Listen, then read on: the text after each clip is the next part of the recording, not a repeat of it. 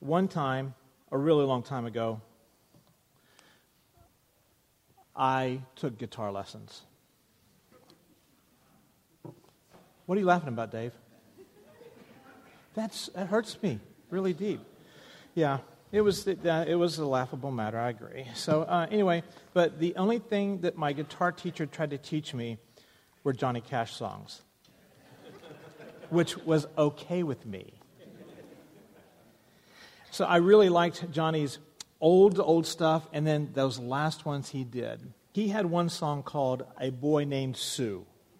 And it was about a father who had named his son Sue and how difficult that made the young boy's life. Well, just like Sue, there are many names that can really work against you, right? Now, then, if anyone has anyone in your family who's named any of these names, I apologize ahead of time. But I, if I'm trying to sell my house, I'm sorry, but Wendy, I'm not going to ask you to do it for me, all right? then there are some other names also that are, could be problematic, like just in case. Just, you have to say it. Don't read it, say it, okay? Just in case. Karaoke. Dandruff. We can get a shampoo for you. How about growing up with that name? Doug Graves. And then finally, my favorite one, Seymour Heine. Excuse me. Oh, no, not really, not really. Okay. You know, names can be really awkward sometimes, and you wonder what were they thinking when they gave a child a name. You think that especially about some of our celebrities right now, you know. So, but in the Bible, names have meaning, especially in the Old Testament. For instance, Saul was the his name meant the one asked for. And if you go back to your Old Testament history, you remember that the people said, We want a king like everyone around us. Give us a king. And so God says, You can have Saul. His name meant the one asked for. Jacob, he is a grandson. You're going to be introduced to him later in our study of, of Genesis. And his name really meant the deceiver. And as, you, as we unfold Genesis, we're going to find that is exactly who he was. And then also, you're going to, uh, Abraham. He starts out Abram, and his name is changed to Abraham, the father of a multitude. In the Bible, you know, we just learn a lot about people by their names. And then, especially about God, we learn a lot about Him from His names. And it's unfortunate, but you know, it is the case that language don't always translate word for word or meaning from one to the other. In the scripture, they might be using a particular Hebrew name for God that doesn't translate the same for us in English. And so we have to dig a little bit deeper to find the meaning and the stuff that's right below the surface there. And, and one of the questions you have to say was why does God need more than one name? Well, it's because those various names reveal aspects of his character. They tell us more about him. And so, never, and you know, matter of fact, one name would never really convey all there is to know about God. Unfortunately, to many of us, you know, the name God is just kind of like, you know, the principle. It, it doesn't convey everything that there is to know about him. There's more to him than just that name. And in Scripture, the names of God, they're like mini portraits. They're like, they're, they, that name inhibits a promise that he has made, it, it, it reveals his character. And so in Scripture, a person's name identifies them, it's, it stands for something specific. And this is especially true for God, and we're seeing that here in Genesis. Um, his names to his people they, they allow, uh, you know, he, he gives those names to him based on his character. They don't name him.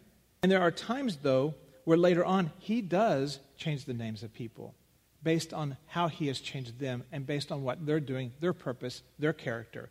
We see that with Abram to Abraham. We see that with Sarai to Sarah. We see it to Jacob to Israel. Later on, Jesus does the same thing with Peter. You know, he changes his name now, there are many times in, when the term God is used to point to Him. It's, it's really just like the focus on God.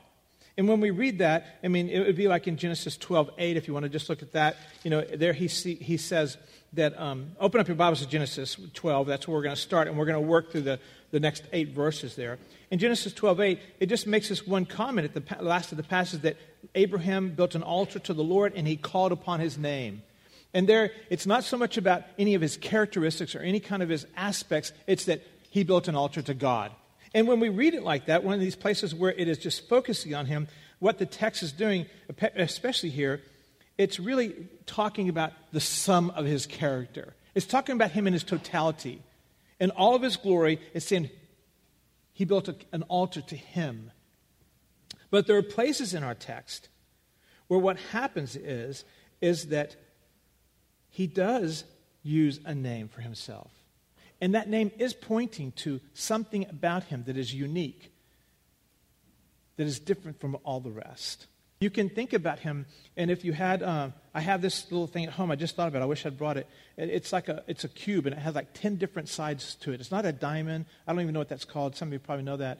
And it's kind of like a, a clear, liquidy kind of thing. And you can look at all these different sides, and the light reflects differently on it, somewhat like a prism might be. But as you turn from a different side, it would be almost like you're saying, well, this side, when you look at him from this way, this is his name, because you're seeing his might and when you look at him from this name, you're seeing his mercy. And when you look at him from this way, in all these different ways, you're seeing him. When you see him that way, he has a name for himself to draw out the fuller meaning of that. Here, we find in our text what God has done is, first of all, all we know is that God calls Abraham. And to the best of our knowledge, we don't know what Abraham knows about God. But obviously, there had been something in that interaction where he grabbed Abraham's attention and it was so compelling that Abraham obeyed. That's, we don't know any more about it. In, the next eight chapters, 8, 12 to 20, 21 in there, there's a lot of detail about the interactions that God and, and, and Abraham has. But we don't have that kind of detail about what happened in Genesis 12, Genesis 11. But we, something happened there where Abraham was compelled to follow. And in subsequent interactions, God continues to say, This is who I am. And what he does is he progressively reveals himself from being just this God, this God that is more, more amazing than his mind can fathom, more awe inspiring, something that got his attention and says, I've got to follow. He goes from being that to a God who is almighty a God who is all merciful. And in these next eight chapters, God continues to progressively reveal himself to Abraham so that Abraham has a fuller understanding of exactly what God is calling him into this relationship with the Almighty God. This morning, what we're going to do is we're going to look at that progressive revelation that Abraham is receiving from God through these names. So open up your Bibles. We're in, you should be in chapter 12 now. And the very first one, chapter 12, verse 1.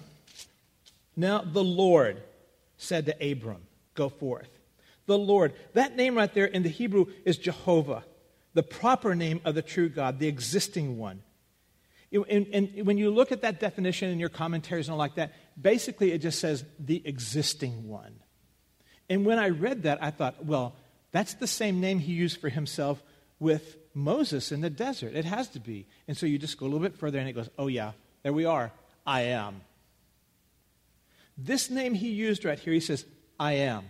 I am the existing one. There is nothing beyond me, there's nothing apart from me. I am. He is self existent, he is covenant keeping, he is everything you will need. There he is. So, and, and in that, in that name, if that's what he conveyed to, to Abram, I am everything you need. There's nothing apart from me you'll ever need. If Abraham was getting the sense of that name, it makes you understand why he says, This man, this God, this calling on my life is worthy of following. There are other names, and they include, they, they are compound kind of names. You'll see them in a moment. And they provide fuller, a more, more interesting character of his name and his activity. But this full revelation of his name here, you see, he begins to unfold it more in Exodus 3, which, you know, you've probably read before. You've seen Charlton Heston talk about it, you know, on the, the movie The Ten Commandments. Or, and so there he says to Moses, I am who I am. And thus you shall say to the sons of Israel, I am has sent me. That's Exodus 3 14. And you shall say to the sons of Israel, The Lord, the God of your fathers, the God of Abraham, the God of Isaac, the God of Jacob, has sent me to you. And this is my name forever, and this is my memorial name to all generations. Now, the Hebrews, the Jews, and, and correct me again, my Jewish brothers, you know, both of you, if you want to just step up and correct me, hey, I'm not Jewish, you are, I'll listen to you, all right? Uh, just make it quick if you have to start, right? So, our, our Jewish brothers, and, and, especially going back in their history, they, that name was so precious. That name was so sacred that we would never say or spell out all the name. And so you'll find this, you'll find that this is how they handled here. It is called the Tetragrammaton. Am I saying that right? Thank you very much. That's not the whole name spelled out because they never wanted to say it or spell it in such a way that it would possibly offend God or dishonor him. And this is what they would use. But, and matter of fact, there were no vowels in Hebrew until about the sixth century. And at that time they added it. And when they added the vowels, this is the name that you get Yahweh. And from that is where we continue to unfold that to Jehovah. That that's how we've transliterated it to Jehovah. The self existent, the transcendent, the holy, the righteous, the unchanging God. This phrase is used over 6,800 times in the Old Testament, and most of the time it's referring to like his holiness, his separateness about who he is. And so Abraham's first introduction to God, to Jehovah, was to him in his absolute fullness, the total package of all that he was. And so try and imagine comprehending that. That you don't have a Bible to refer to, you don't have a Torah to refer to, you don't have anyone else that we know of necessarily who has interacted with him and has written something down and handed it down. And yet here's Abram who meets God in chapter 12 of Genesis, and he says, I am who I am. I am self existent. There is nothing beyond me. I'm calling you to follow me. Abram meets him, and at this stage of his relationship, that's what he knows. I am following, I am. As he goes on, Genesis 14, flip over there. Genesis 14, 18. And here you come to this place, and now you've come into this, this scenario, and we'll be looking at this story more in depth. But Abraham now has, Lot has gotten himself in some trouble. He's been taken captive by an enemy king. Abraham goes out to get him and rescues him and brings him back. On his way back, he meets another king called Melchizedek, the king of Salem. And so here we are in chapter 14, verses 18 through 22. And Melchizedek, king of Salem, brought out bread and wine. Now he was the priest of the Most High God. Really interesting. The Most High God. In Hebrew, that phrase is El Elyon. Did I that right, Bruce? Thank you very much. Larry, do you concur? All right. The experts have concurred. Thank you. Most High God. He is the strongest of the strong. He is the superlative God. He is the all surpassing God. It's really interesting that this particular name unveils strength. Because think about what just happened. Abraham and all of his men, I think the text says there's something like 300 or so, they go, they fight a battle, they win the battle, they take the booty, they take their family, and they're returning home. I would tend to think you feel pretty good about who you are. I would tend to think that you're feeling pretty good about what you can accomplish. And Abraham meets this God again in this particular interaction. And here this God says, You were strong, I am the strongest. I am the most high. There is no one stronger than me. I am the strongest. And so I just wonder if it be that this is where God is revealing himself to, to Abraham, especially in comparison to what Abraham had just accomplished. And he's continuing to unveil this part of who he is. And he further, even further sets himself apart by in verses 19 and 20 and 22, he says, and he blessed him, and he said, Blessed the Abraham, blessed be Abram of God Most High, possessor of heaven and earth. And blessed be the God Most High who had delivered your enemies into your hand. It's interesting right there. Melchizedek is very clear about who delivered who. That it wasn't Abram, that it was God who did this. And then later on in verse 22, again he says, and Abram says to the king of Salem, I have sworn to the Lord God Most High, possessor of heaven and earth. Again, here he is. God is, is representing himself, revealing himself as being bigger, stronger, possessor of all. You've just went and conquered. You just went and, and, and conquered this land, this king, these people, but I possess all of it, he says.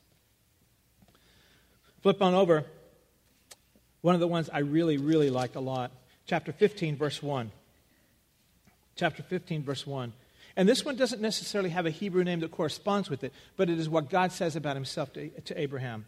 After these things, the word of the Lord came to Abram in a vision, saying, Do not fear, Abram. I am a shield to you. Your reward shall be very great. I am a shield to you. It's interesting that he begins this by saying, Don't be afraid, and then he tells him why he shouldn't be afraid. He says, I am a shield to you. I am your protector. Anything that you'd be possibly afraid of, I will keep it at bay. I will protect you from it. I am a shield to you. All along in this process, whether it's been coming, leaving all of his family, all of his land, and going to a place I'll show you, not knowing where he's going, arriving there, having a dispute with his nephew, going into Egypt, having a dispute with other kings, and all along the way being told you're going to have a child, but still he doesn't have quite literally the mechanics to make it happen. And he goes, Don't worry. Don't worry. I am your shield. I am protecting you.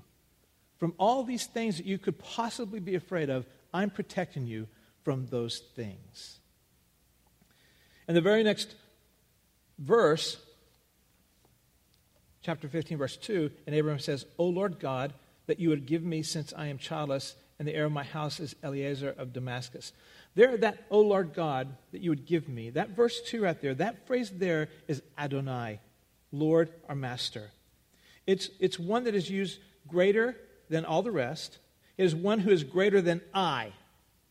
It's deserving of service. He is the master. He's deserving of allegiance.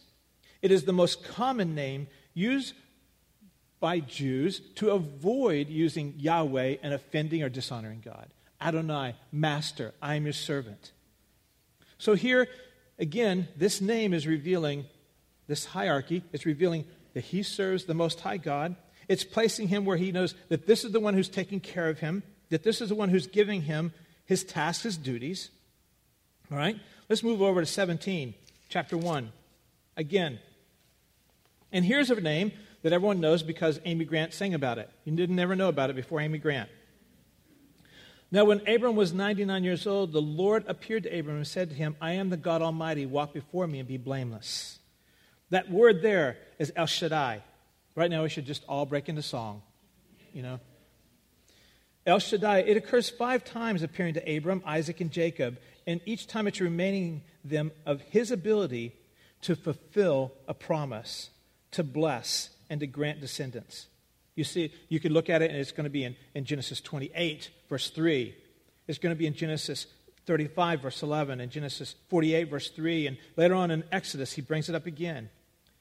So as Abram has grown older and older, and his wife too was, was older, and all the while still waiting on that promise.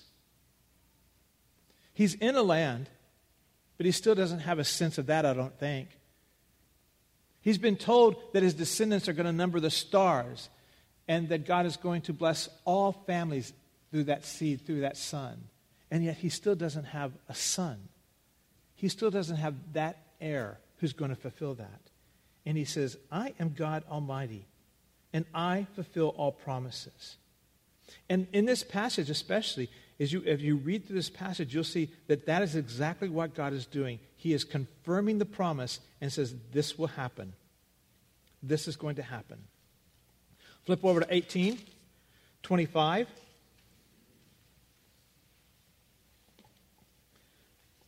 And this verse is especially dear to my heart. Abram now has been camped out and he has visitors. And so he makes a sacrifice.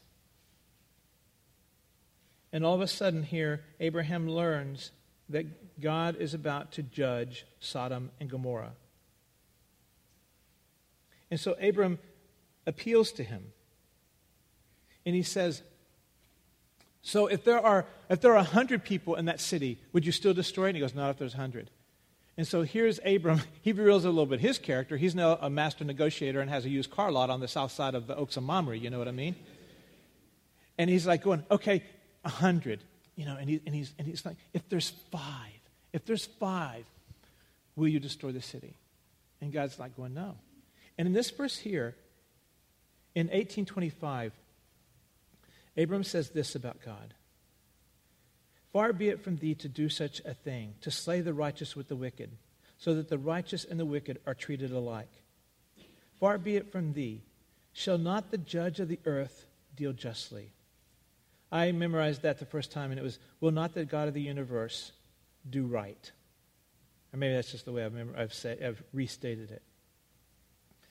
God is about to judge and punish Sodom and Gomorrah. And what he's done in this passage is he's revealed himself to be equal parts just, that sin will be punished, but that there's mercy that comes hand in hand with that punishment. This phrase, will not the God of the universe do right? There are hard things. There are really hard things. And just this week, was in a discussion at an ordination council. There are really hard things where we look at Scripture and we think, I don't understand how this gets worked out. I don't understand because it appears that some of the just do get swept away. I, I don't understand because it appears that there are, are innocents, innocent ones, rather, who are going to get swept away. I don't, I don't understand.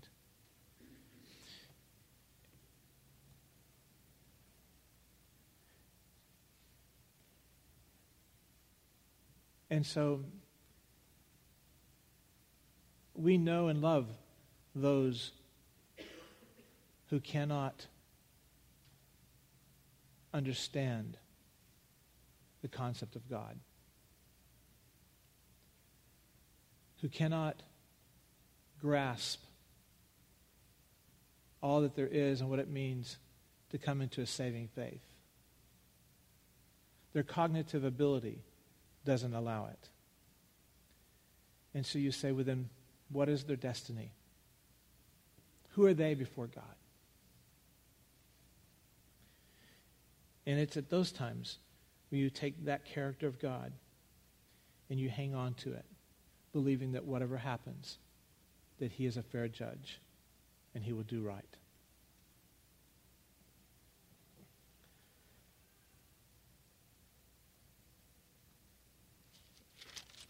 And in Genesis 21, he continues to unfold himself to Abram. Genesis 21 33.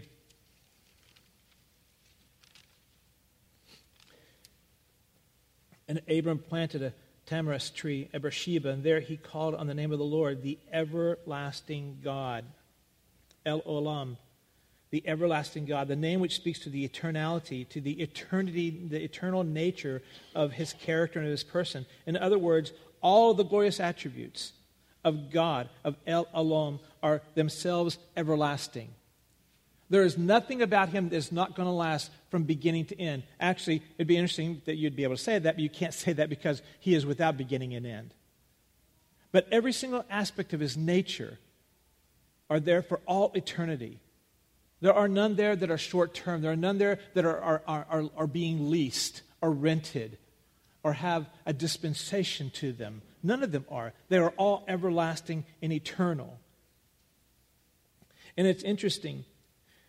And then also in, in, Psalm 41, where it even says, from everlasting to everlasting, his faithfulness is from everlasting to everlasting. It's saying his faithfulness and all those attributes of him are olam to olam, everlasting to everlasting. And I thought it was interesting, so I did some looking, that he plants a tree as he speaks about the everlasting God. And the tamarisk tree is a long lived evergreen, and Abraham shows his intentions of staying in the land and also the intentions of the God who brought him in the land to keep him there. And that tree he puts there, and it's like going, This tree will be here for ages and ages and ages, just like my God who is eternal. Flip over to 2214, please. Another name that some of us are familiar with and we have, you've heard talked about and all. And Abraham called the name of that place, The Lord will provide. As it is said this day, in the mount of the Lord, he will provide. Well, here we are. This is kind of like the, I mean, it's not that Abram's or Abraham's life has been without really significant things, but chapter 22 comes to that place of that, the epitome of significance, where here we are, Abraham takes his son, Isaac, and in uh, obedience to God, takes him to Mount Moriah where he is going to sacrifice him. But in that moment, before he does so, in that moment before he does so, God provides another sacrifice in place of Isaac. And Abraham takes that ram and he sacrifices him instead of his son. And Abraham calls that place, the Lord will provide. So here, just this, this, this particular one, it's in a similar way as to what is yet to come. God supplies an, a sacrifice for Abraham and his son, and meanwhile, later in the future, this seed of Genesis 12, Genesis 3:15, and that we keep talking about, that son, that seed that is promised, the one that is going to redeem all mankind, is also a sacrifice that has been provided in substitute. That sacrifice is Jesus who has provided in our substitute.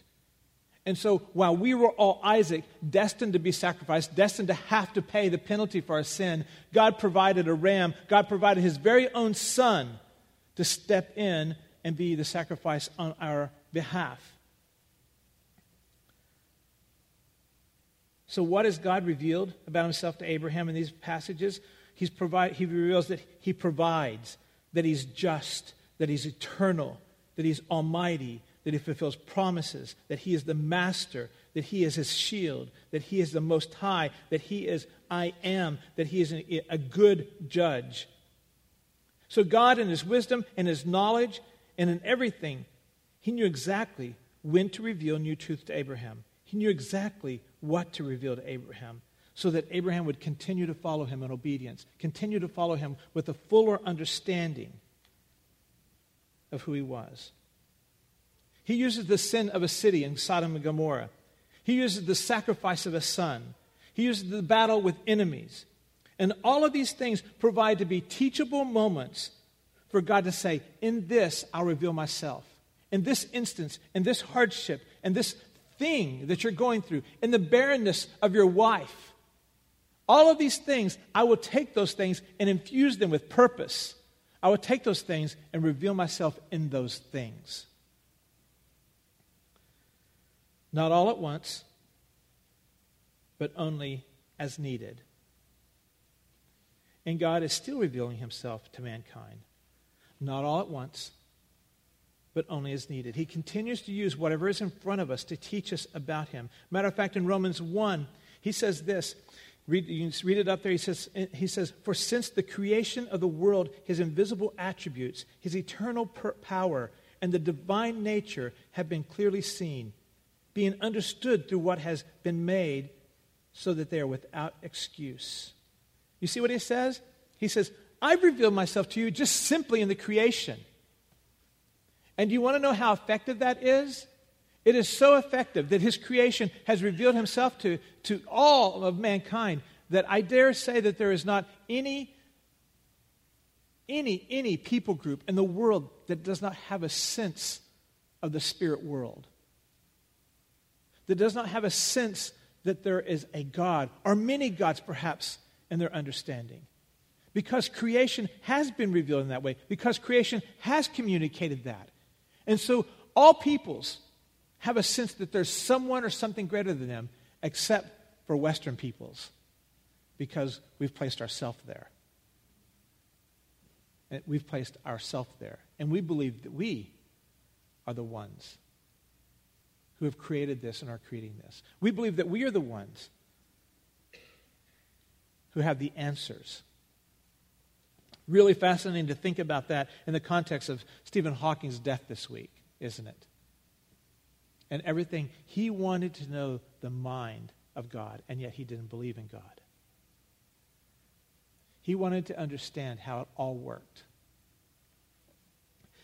It's unfortunate that he already had the answer but didn't accept it. John 1:18 continues to say, "No man has seen God at any time.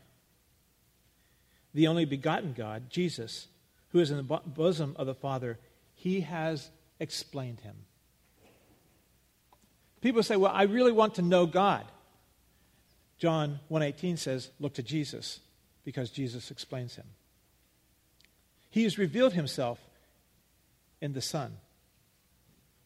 With the arrival of Jesus, he explained the Father, he instructed, he demonstrated the character of God. He was the essence of God in the flesh, fully God, fully man. And in our day and time, God is still revealing himself to you and I. He uses his word, he uses this right here. When we are in it, he uses his spirit working inside of us to convict us, to move us, to, to guide us into truth. He uses his people. Because we come along someone and say, I'm not understanding this. I'm confused about what God is doing in my life. I'm not understanding how I should be responding.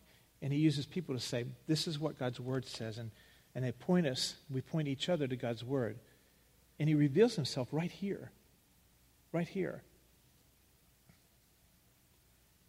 He still speaks to us in a still small voice. He still leads us to the tops of mountains where he asks us to give up the unimaginable. The most precious of things, the most intense encounters like that is when he reveals himself to us. He'll do that in the loss of a loved one. He'll do that in the loss of a job. He'll do that in the giving of a job. He'll do that in new birth. Whatever those intense moments are, he uses those moments to reveal himself. You heard Larry Newman speak about it just a few weeks ago. You know, that it was in the intensity of, of a child being born coupled with 9 11.